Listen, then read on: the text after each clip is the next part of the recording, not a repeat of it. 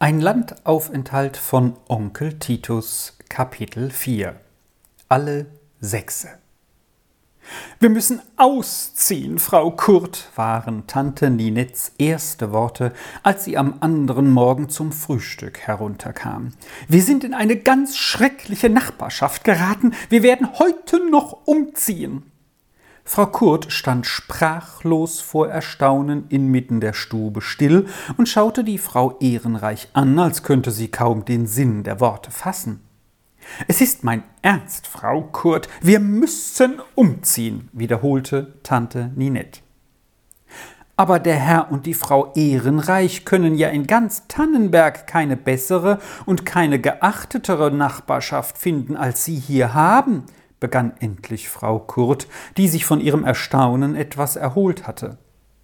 Aber, Frau Kurt, sollten Sie denn den unerhörten Lärm von gestern Abend gar nicht gehört haben? Das war ärger als alles, was ich Ihnen als unerträglich bezeichnet hatte.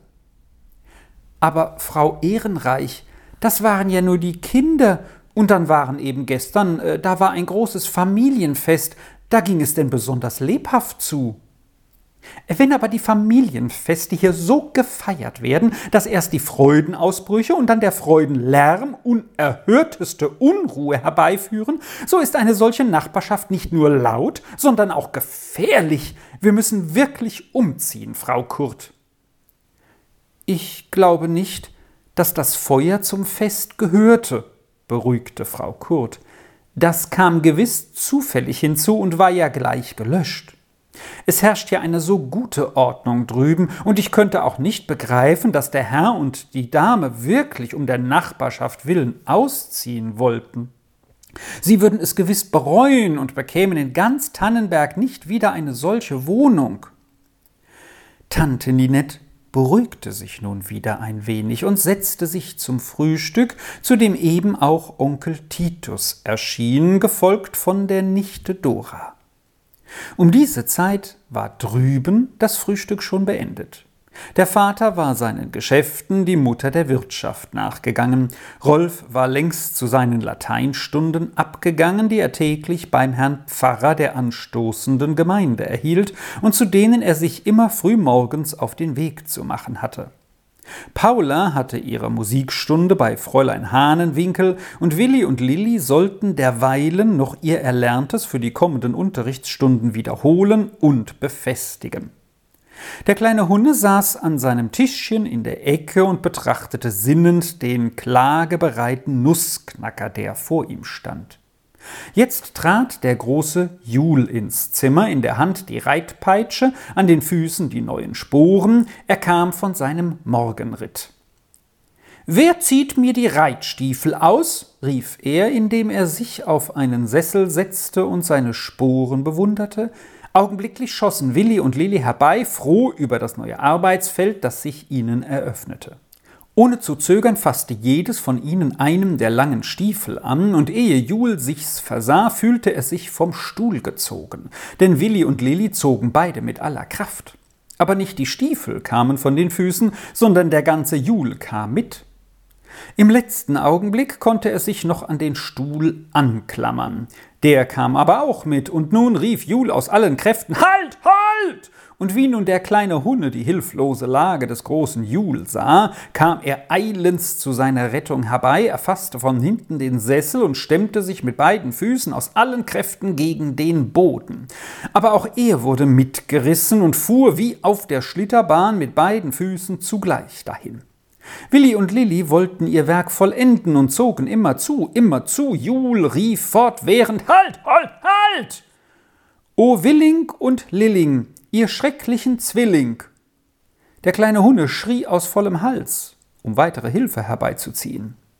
Jetzt trat die Mutter ein. Das half. Willi und Lili ließen los, Jul schwang sich behend auf den stillgelegten Sessel, der kleine Hunde kam nach einigem Schwanken ins Gleichgewicht und stand wieder auf seinen Füßen. Aber Jul, wie kannst du mir die Kinder so wild machen? Du solltest doch Besseres zu tun wissen sagte die Mutter tadelnd. Jawohl, jawohl, das Bessere wird gleich nachkommen. Aber siehst du, liebe Mama, erklärte Jul begütigend, eigentlich unterstütze ich dich durch dieses Vornehmen wesentlich in deiner Erziehung, denn solange ich hier Willi und Lilli mit nützlichen Leibesübungen beschäftige, waren sie verhindert, irgendeine ungeheuerliche Tat auszuführen. Jul, Jul, so nimm du nun etwas Besseres vor, mahnte die Mutter. Und du, Lilli, geh ans Klavier der unteren Stube und übe fleißig, bis Fräulein Hahnenwinkel mit Paula oben fertig ist. Willi lernt bis dahin. Besser wäre, Jul, wenn du eine Weile dich in vernünftigerer Weise mit dem Kleinen abgeben wolltest, bis ich selbst herkomme. Jul war sehr bereitwillig und versprach sein Bestes zu tun. Lilli eilte zum Klavier, da sie aber in etwas aufgeregter Stimmung war, fiel sie bei den Tonleitern immer mit einem Ton über den anderen und kam bald auf den Gedanken, die kleinen Stücke würden besser gehen. Und so fing sie an und spielte mit allen Kräften immer zu Freut euch des Lebens, weil noch das Lämpchen glüht, pflücket die Rose, ehe sie verblüht. Onkel Titus und seine Frau hatten eben ihr Frühstück beendet, als die Stiefelszene drüben ihren Anfang nahm. Herr Titus begab sich auf sein Zimmer und riegelte die Fenster zu. Seine Frau rief die Hauswirtin herbei, damit sie selbst höre, was da drüben vorgehe. Die Sache schien nicht denselben Eindruck auf diese zu machen. Ach, die sind wieder lustig, sagte sie ganz wohlgefällig, und als ihr Frau Ehrenreich vorstellte, dass solcher Lärm doch nicht geeignet sei, erholungsbedürftige Menschen zu erfreuen, da meinte Frau Kurt, wenn der Herr vielleicht ein wenig spazieren ginge, das könnte ihm recht wohl tun, etwa in den Wald hinauf, da wäre es schön still. Aber drüben werde es auch nicht lange so gehen, so etwas sei nur vorübergehend. Der junge Herr sei gerade in den Ferien da und gehe ja wohl bald wieder. Jetzt erscholl auf einmal Lillis Freudenlied auf dem helltönenden Klavier. Auch das noch. Ist das auch der junge Herr, der bald geht? fragte Tante Ninette in Aufregung. Es hört nicht auf. Immer kommt wieder etwas Neues, etwas Lärmendes, Tönendes, Schreckliches. Frau Kurt, sollten Sie das nie gehört haben? Ich habe wirklich nie darauf geachtet. Aber das Kleine spielt ja schon so nett, dass es einen hoch erfreuen muss, es zu hören, meinte Frau Kurt. Und wo ist denn auf einmal Dora hingekommen? Die ist ja schon wie angesteckt und kommt ganz außer Rand und Band. Und heute sollte doch einmal wieder die Arbeit vorgenommen werden, jammerte die Tante von neuem. Dora! Dora! Bist du schon wieder unten? Wirklich war Dora schon wieder an ihrem Loch in der Hecke und lauschte mit Wonne dem fröhlichen Lied, das Lilli auf dem Klavier heruntertrommelte. Sie erschien aber sofort auf der Tante Ruf und die Hemden wurden vorgenommen und für Dora ein Platz am Fenster zurechtgemacht, wo sie den Tag durch an ihrer Arbeit sitzen sollte. Hier können wir nicht bleiben, war das letzte Wort der Tante, bevor sie das Zimmer verließ. Das brachte Dora fast die Tränen in die Augen, denn ihr höchster Wunsch war gerade hier zu bleiben, wo sich so viel Ansprechendes in ihrer nächsten Nähe immerfort zutrug, von dem sie immer etwas hören und beobachten konnte. Und durch das Loch in der Hecke konnte sie so viel von den Kindern sehen, wie sie sich in ihrem schönen Garten drüben lustig machten. Dora suchte und suchte und grübelte nach, was sie wohl tun könnte, um den Auszug zu verhindern aber sie fand kein Mittel. Unterdessen war es elf Uhr geworden. Jetzt stürmte Rolf heran, und da er durch die offene Küchentür die Mutter erblickte, lief er gleich da hinein. Mama, Mama, rief er eifrig, noch ehe er drinnen war. Jetzt kannst du gleich raten. Mein erstes macht, lieber Rolf, unterbrach ihn die Mutter. Ich bitte dich herzlich, such dir einen anderen Rater, in diesem Augenblick habe ich wirklich keine Zeit. Geh zu Paula, eben ist sie ins Wohnzimmer eingetreten. Rolf gehorchte. Paula, rief er schon von unten, rat einmal, mein erstes macht dir. Nein, Rolf, bitte, jetzt nicht, gab Paula zurück. Ich suche mein Heft und muss gleich gehen, eine französische Übersetzung zu machen. Da kommt Fräulein Hahnenwinkel, sie kann gut raten. Rolf stürzte auf sie zu. Fräulein Hahnenwinkel, mein erstes macht dir keine Zeit, Rolf, keine Zeit, unterbrach ihn das Fräulein. Dort sitzt der Herr Jul in der Ecke und lässt sich Nüsse knacken. Geh zu ihm. Auf Wiedersehen. Fräulein Hahnenwinkel war einmal in Italien gewesen und hatte sich diese dort übliche Form des Abschiednehmens so angeeignet, dass sie dieselbe nun ohne Unterschied in allen Trennungsfällen anwandte. Kam zum Beispiel der zudringliche Scherenschleiferbube, so sagte sie regelmäßig: Bist du schon wieder da? Bleib doch einmal, wo du hingehörst. Auf Wiedersehen. Damit ging die Tür zu. Kamen die herumziehenden Krämer und das Fräulein musste Bescheid geben, so sagte es: Ihr wisst ja doch, dass wir nichts brauchen, kommt doch nun gar nicht mehr. Auf Wiedersehen. Und zu klappte die Tür. Das war die Eigentümlichkeit des Fräulein Hahnenwinkel. Wirklich saß Jul in der Ecke und vor ihm der kleine Hunne, der mit großer Aufmerksamkeit die verzweiflungsvollen Mienen seines Nussknackers verfolgte, indem er diesem eine Nuss nach der anderen zu zerbeißen gab und nachher die Kerne gewissenhaft teilte, immer einen dem großen Jul unter die Zähne, den anderen in den eigenen Mund steckend. Rolf trat zu den beiden heran. Jul, du hast wohl Zeit, jetzt rat einmal. Mein erstes macht dir bange. Kommt's von der Klapperschlange. Aufs zweite kannst du pochen. Hast du viel in den Knochen. Das Ganze ist ein starker Mann, der noch in jedem Streit gewann. Und mit Recht, denn das ist wohl der Bismarck mit dem B, erklärte jetzt der schnellfertige Jul. Oh, das hast du aber schnell geraten, fragte Rolf staunend. Jetzt ist's an mir, Rolf, pass auf, das erfordert Nachdenken. Eben hab ich es ausgedacht, und Jul sagte mit Nachdruck.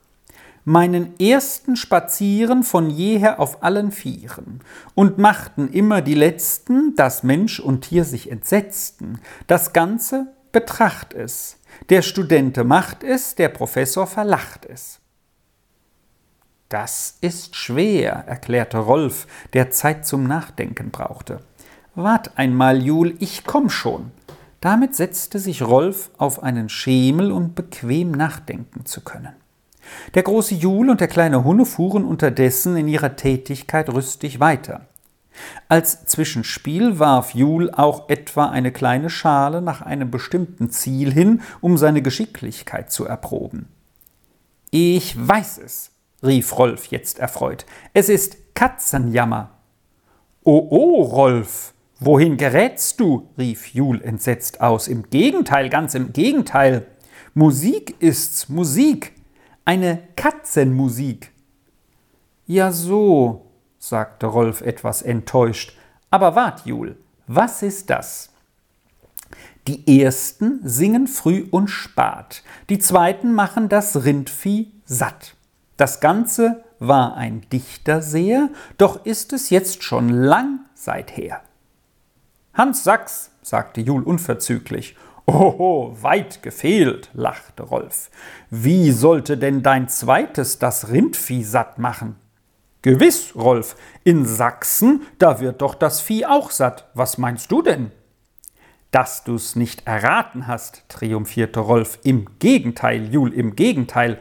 Vogelweide ist's, Walter von der Vogelweide. Aber wart, ich weiß noch eins. Die ersten, nein, nein, ich muss um Schonung bitten, das strengt an. Ich muss überhaupt einmal nach meinem Kastor sehen. Jul war schon aufgesprungen und lief dem Stalle zu. Oh, wie schade, wie schade, sagte Rolf seufzend. Jetzt gibt niemand mehr Bescheid, und ich habe noch vier schöne Rätsel gemacht. Und du kannst ja nicht raten, Hunne, du bist noch so einfältig. Doch, ich kann, erklärte der kleine Hunde ziemlich trotzig.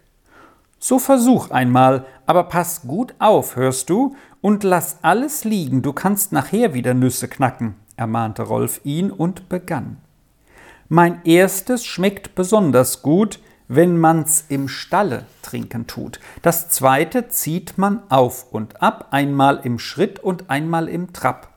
Jetzt guck nur zum Himmel, aber Nacht muss es sein, dann glänzt dir das Ganze in die Augen hinein. Ein Nussknacker, sagte Hunne unverweilt, denn Jul war sein bewundertes Vorbild, und er dachte, schnell ein Wort parat zu haben, wie Jul es machte, das sei die Hauptsache. Aber Rolf war empört. Wie kannst du so dumm raten, Hunne? Denk jetzt einmal ein bisschen nach. Kann man eine Nuss im Stalle trinken? Nein, aber im Stall essen, behauptete Hunne. Ach was. Und wie kannst du denn einen Knacker auf und abziehen im Schritt und im Trab, Hunne? Ja, das kann ich, sagte der Hunne entschlossen, band sein Taschentüchlein dem geduldigen Nussknacker um den Hals und zog ihn durch die Stube, regelrecht im Schritt und dann im Trab sich bewegend. So, jetzt meinst du, du habest noch recht und man kann dir's nicht einmal beweisen. Du verstehst es doch nicht, eiferte Rolf. Aber so sieh jetzt einmal in den Himmel hinauf. Siehst du denn dort oben einen Nussknacker? Nein, er ist jetzt heruntergekommen. Siehst du, Rolf?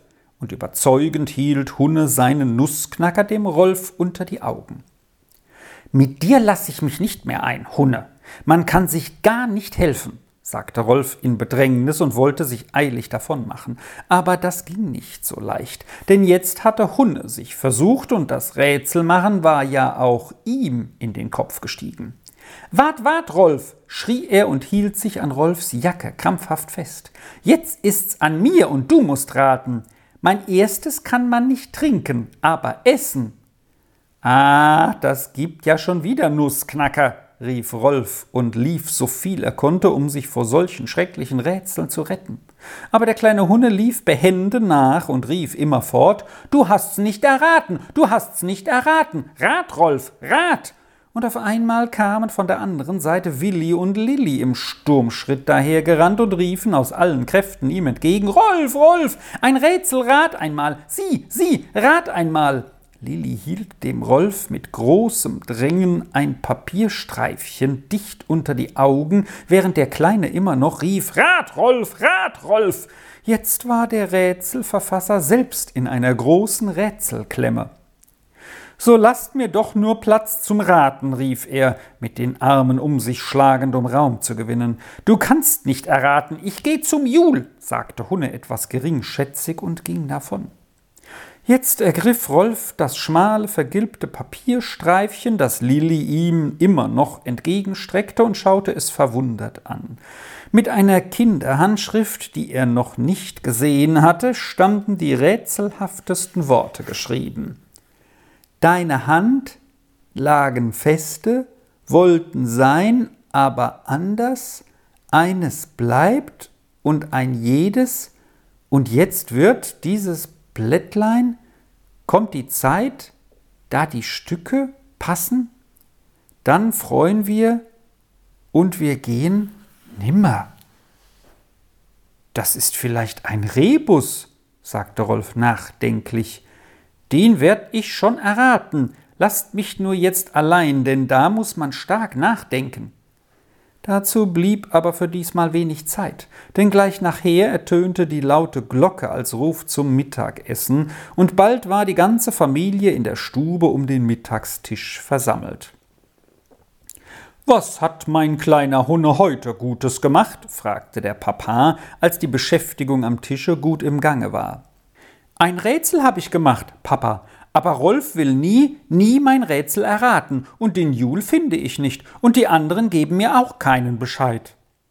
Ja, Papa, fiel Rolf jetzt eifrig ein, und ich habe vier oder fünf schöne Rätsel gemacht, aber kein Mensch hat Zeit, sie zu erraten, und wer Zeit hat, hat zu wenig Verstand. Und wenn der Jul eines erraten hat, so ist es schon aus mit seinem Vermögen, und ich könnte alle Tage sechs Rätsel liefern. Ja, ja, Papa, fiel nun Willi und Lilli miteinander ein, und wir haben ja so schweres Rätsel erfunden, ja so schwer, dass nicht einmal der Rolf es erraten kann, ja, und es ist ein Rebus. Wartet doch nur, das will ich schon noch erraten, behauptete Rolf. Wir haben ja das ganze Haus voller Rätsel, sagte der Vater. Mir scheint, es herrscht ein wahres Rätselfieber bei uns. Wir könnten einen eigenen Angestellten brauchen, der nichts anderes zu tun hätte, als Rätsel aufzulösen. Ja, wenn ich nur einmal einen solchen Menschen fände, seufzte Rolf ganz ernsthaft. Denn immer zu Rätsel machen für jemand, der sie mit Teilnahme anhören und mit Verständnis auflösen würde, schien ihm das wünschenswerteste auf Erden zu sein.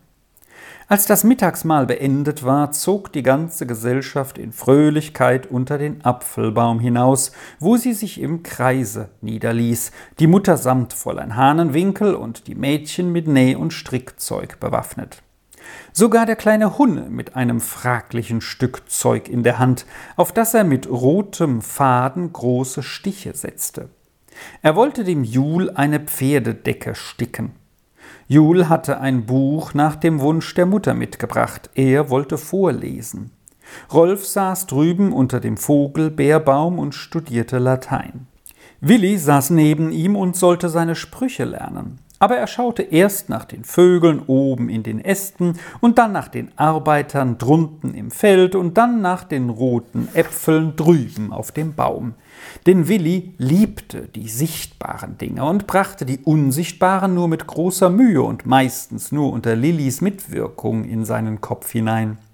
Daher verwandelten sich seine Nachmittagsstudien gewöhnlich in eine unausgesetzte Landschaftsbetrachtung.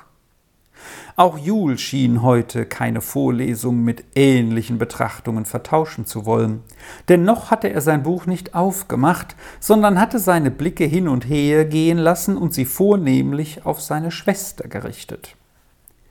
Paula, sagte er jetzt, du trägst heute unausgesetzt ein Gesicht umher, als wärest du eine wandelnde Sammlung von Ärgernissen. Lies du nur vor, Jul, dann hört man etwas Besseres als solche Vergleiche, die kein Mensch verstehen kann, entgegnete Paula. Es ist wirklich recht, Jul, wenn du endlich beginnst, sagte jetzt die Mutter. Das muss ich aber auch sagen. Paula, du bist heute schon mehrere Tage so kurz und abweisend, dass auch ich fragen möchte, was dich gegen deine ganze Umgebung so verstimmt und zuschließt. Aber Mama, gegen wen sollte ich mich denn aufschließen? Ich habe ja gar keine Freundin in ganz Tannenberg und auch sonst nicht. Ich habe ja gar niemand, mit dem ich vertraut sein könnte. Die Mutter meinte, Paula könnte sich mit ihrer Schwester Lilli ein wenig mehr abgeben oder auch sich näher zu Fräulein Hahnenwinkel halten, die beiden könnten wohl eher Freundinnen werden, aber Paula erklärte, die erste sei viel zu jung und die zweite zu alt für sie. Fräulein Hahnenwinkel war zwar erst zwanzig Jahre, aber das kam Paula schon als vorgerücktes Alter vor. Zu einer Freundschaft gehörten zwei Menschen im gleichen Alter, meinte sie, und sie müssten gleiche Gefühle haben und sich so zusammenfinden, dass sie gleich wüssten, sie gehörten zusammen und wollten nie mehr voneinander lassen.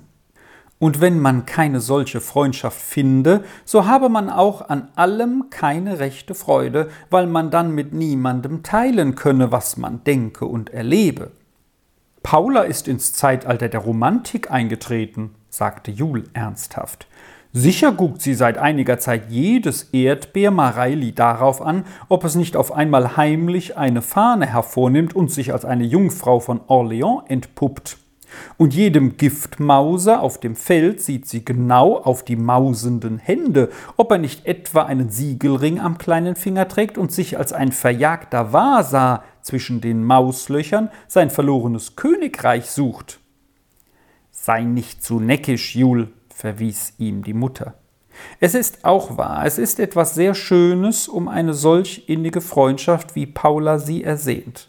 Das habe ich selbst erfahren, und die Zeit, die ich darin erlebte, gehört noch jetzt zu meinen liebsten Erinnerungen. Oh, erzähle doch noch einmal von deiner Freundin Lilli, Mama, bat Paula, die schon mehrmals die Mutter davon erzählen gehört hatte und der diese Freundschaft als Ideal vorschwebte. Und Lilli stimmte auch in die Bitten ein und mit großer Dringlichkeit, denn sie wusste noch gar nichts von dieser Freundin und trug nun denselben Namen. Nicht wahr, Mama? Darum heiß ich Lilli, weil deine Freundin so hieß? fragte Lilli noch einmal ganz zur Sicherheit, und die Mutter bestätigte ihr, ganz allein nach dieser Freundin Lilli sei sie so genannt worden. Ihr kennt ja alle das lange Fabrikgebäude unten am Berg mit dem schönen Wohnhaus daneben und dem großen schattigen Garten, begann die Mutter zu erzählen. Dort wohnte Lilli, und ich kann mich gut erinnern, wie es war, dass ich sie zum ersten Mal sah. Ich war etwa sechs Jahre alt und spielte im Garten am Pfarrhaus mit meinem einfachen Püppchen, die ich an dem Boden auf die flachen Steine setzte, die ich überall als gute Sitze für meine Kinderchen suchte und aufhob, wo ich solche fand. Denn ich hatte nicht so vollständige Hauseinrichtungen mit Sesseln und Sofas für meine kleinen Puppen, wie ihr sie jetzt habt. Ihr wisst, euer Großvater war Pfarrer in Tannenberg, und es ging sehr einfach zu in unserem Pfarrhaus. Meine Gespielinnen, ein paar Kinder aus der Nachbarschaft, standen wie gewöhnlich um mich herum und schauten mir zu, ohne ein Wort zu sagen, denn das war so ihre Art. Sie zeigten auch nicht einmal die rege Teilnahme an der Sache, die diese meiner Ansicht nach erforderte. Meistens starrten sie nur alles mit denselben großen Augen an, ob ich Neues oder Altes, Gewöhnliches oder Besonderes brachte, was mir oft unangenehm war. An jenem Abend nun, als ich am Boden kauerte und meine kleinen Puppen in der Runde hinsetzte, trat eine Dame in den Garten ein und fragte nach meinem Vater. Ehe ich noch antworten konnte, sprang ein Kind, das in ihre Hand mitgekommen war, auf mich zu, kauerte auf dem Boden nieder und fing an, alles genau zu untersuchen. Denn hinter jedem flach liegenden Stein war ein zweiter senkrecht aufgestellt und ein wenig in die Erde gedrückt, dass es ein Stuhl gab, wo die Puppen angelehnt werden konnten. Das gefiel dem Kinde alles so gut, dass es gleich mit der größten Lebhaftigkeit mit den Puppen zu spielen begann, und ich wurde so hingerissen von dem Kinde und seiner Weise und seinen lustig flatternden Locken und seiner zierlichen Sprache, dass ich alles andere ganz und gar vergaß und mit Entzücken zuschaute und zuhörte, was meine Puppen sagten und taten, bis die fremde Dame nach einiger Zeit noch einmal nach meinem Vater fragte. Von dem Tage an waren Lilli und ich unzertrennliche Freundinnen, und für mich fing ein so schönes, reiches Leben im Hause meiner Freundin Lilli an, wie ich es nie gekannt noch geahnt hatte. In meinem ganzen Leben werde ich die herrlichen, ungetrübt wonnevollen Tage nie vergessen, die ich in dem schönen Hause dort unten zugebracht habe. Eine Freundlichkeit und Liebe ist mir dazu teil geworden, als wäre ich das eigene Kind des Hauses, und wirklich, in allem wurde ich von der liebevollen Mutter und dem vortrefflichen Vater wie ihr eigenes Töchterchen gehalten. Lilis Eltern waren aus Norddeutschland gekommen. Der Vater hatte durch Vermittlung eines Bekannten die Fabrik gekauft und gedachte nun für immer hier zu bleiben. Lili war ihr einziges Kind, und da wir uns sogleich so gut verstanden hatten, strebten wir immer während danach wieder zusammen zu sein, und waren wir wieder zusammen, so brachte man uns fast nicht mehr voneinander. So konnten wir gar bald gar nicht mehr ohne einander sein. Lilis Eltern waren so gut, Oft erbaten sie von meinen Eltern wie eine große Vergünstigung, dass ich eine Zeit lang ganz bei Lili wohnen dürfe, und ich durfte dann viele Tage hintereinander in dem gastlichen Hause bleiben. Mir kam es nicht anders vor wie ein großes, unausgesetztes Fest, das wir alle diese Tage hindurch feierten. Was hatte auch Lili für prächtige Spielsachen? So was hatte ich in meinem Leben noch nie gesehen. Unvergesslich ist mir ganz besonders die Schar von zierlichen Tragantfigürchen, die sie besaß. Mit diesen konnten wir ganze Tage lang spielen. Denn da hatte jede von uns ganze große Familien, deren Glieder wir alle einzeln genau mit Namen und Charakter kannten und mit denen wir alle ihre mannigfaltigen Schicksale durchlebten, da wir von ihren Freuden und Leiden ganz erfüllt waren. Überreich beschenkt kehrte ich jedes Mal von meinem längeren Besuchen ins Pfarrhaus zurück, und gar nicht lange nachher erfolgte neuerdings die Bitte um eine Wiederkehr. Später lernten wir zusammen und hatten gemeinsame Unterrichtsstunden, einmal vom Lehrer und einmal von meinem Vater. Und dann begannen wir auch zusammen zu lesen und hatten unsere Helden und Heldinnen, die uns erfüllten, wie vorher unsere Tragantfamilien. Und wie lebten wir alle die Erlebnisse unserer Geschichtshelden mit durch. Was war auch für ein Feuer und ein Leben, welche Frische und Beweglichkeit im Wesen meiner fröhlichen Lilli mit ihren fliegenden braunen Locken und den lachenden Augen. So lebten wir in ungetrübtem Glücke die Jahre dahin, ohne Ahnung, dass unser fröhliches Zusammenleben je enden könnte. Da, auf einmal, wir waren zwischen dem elften und zwölften Jahr, sagte mir mein Vater, noch weiß ich, auf welcher Stelle des Gartens es war, denn es war ein ganz niederschmetterndes Wort für mich, dass Herr Blank, Lillys Vater, seine Fabrik verlassen und sich nach Deutschland zurückziehen werde. Soviel ich verstehen konnte, war Herr Blank von Anfang an nicht recht berichtet worden. Die Geschäfte gingen nicht, wie man ihm vorgestellt hatte, und er musste mit großem Verlust die ganze Sache aufgeben. Mein Vater war sehr traurig und sagte, es sei ein großes Unrecht an Herrn Blank begangen worden, und er habe hier sein ganzes Vermögen verloren. Ich war wie zerschmettert. Dass ich Lilli verlieren und dass Lilli nun arm sein sollte, waren zwei Dinge für mich, die mich fast erdrückten und mir für ganz lange Zeit alle Freudigkeit nahmen. Am folgenden Tag schon kam Lilli, um Abschied zu nehmen. Wir weinten zum Erbarmen. Denn es war uns beiden, als könnten wir das Leben nicht mehr aushalten, wenn wir getrennt würden.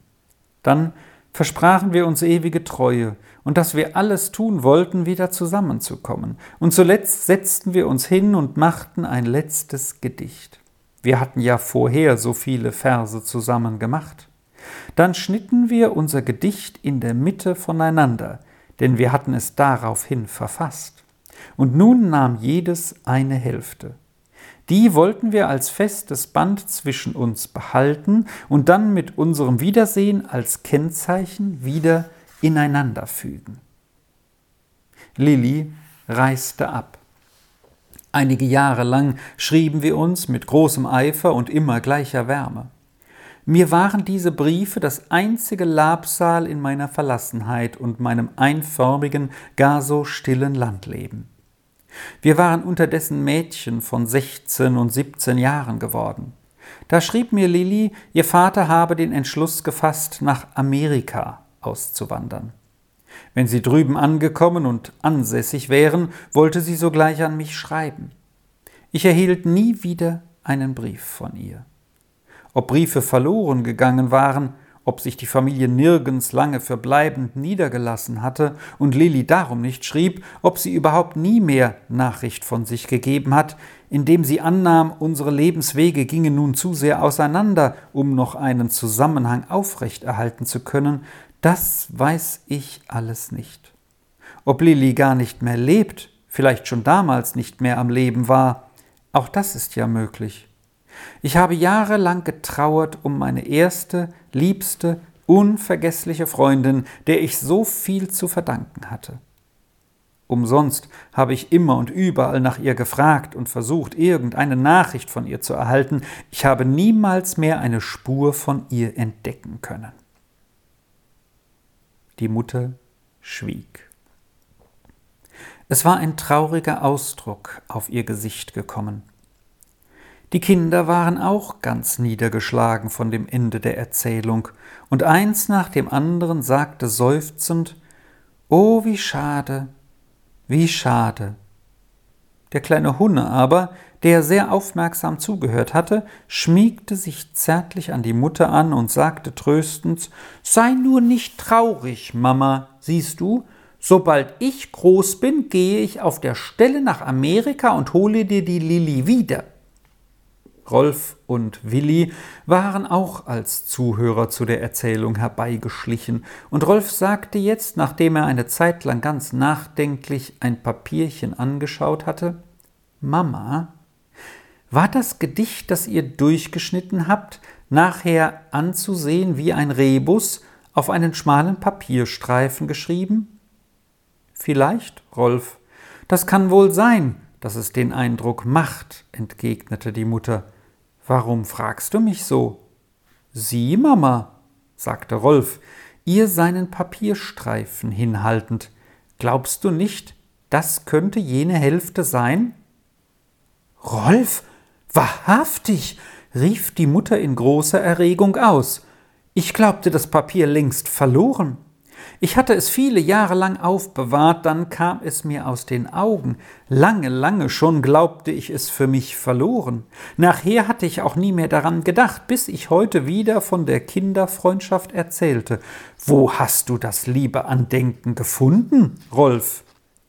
Wir haben's gefunden, riefen Willi und Lilli triumphierend miteinander aus. In der alten Bilderbibel haben wir es gefunden. Wir wollten wieder einmal die Eva sehen, ob sie noch das Gesicht verkratzt hat, berichteten Willi und Lilli weiter, sich gegenseitig an der Mitteilung ablösend. Ach ja, das ist auch noch eine Erinnerung an meine Lilli, sagte die Mutter lächelnd. Das führte sie einmal in der Aufregung aus, als wir uns vorgestellt hatten, wie schön es wäre, wenn wir jetzt mitten im Paradiese säßen. Da wurde sie plötzlich so aufgebracht gegen die Eva, dass sie den Apfel gegessen hatte, dass sie ihr zur Strafe mit dem Bleistift das ganze Gesicht zerkratzte und entstellte. Aber mein altes Gedicht, ich kann es nicht mehr zusammenfinden, sagte die Mutter, nachdem sie an den abgebrochenen Sätzen herumstudiert hatte. Es ist auch gar zu lange her, denkt doch, Kinder, über dreißig Jahre. Jetzt legte die Mutter das alte Papierstreifchen sorgsam in ihren Arbeitskorb und ermahnte dann die Kinder, alle ihre Sachen schön zusammenzupacken und ihr bald zu folgen denn schon war die Zeit nahe, dass der Tisch zum Abendessen gerüstet werden sollte, und der Vater war sehr pünktlich in seinem Erscheinen. So wurde schnell zusammengepackt und eins nach dem anderen wanderte mehr oder weniger beladen dem Hause zu und verschwand durch den Triumphbogen, der immer noch stehen geblieben war. Dora hatte schon längere Zeit durch das Loch in der Hecke hinübergeguckt und die lauschende Gesellschaft unter dem Apfelbaum betrachtet.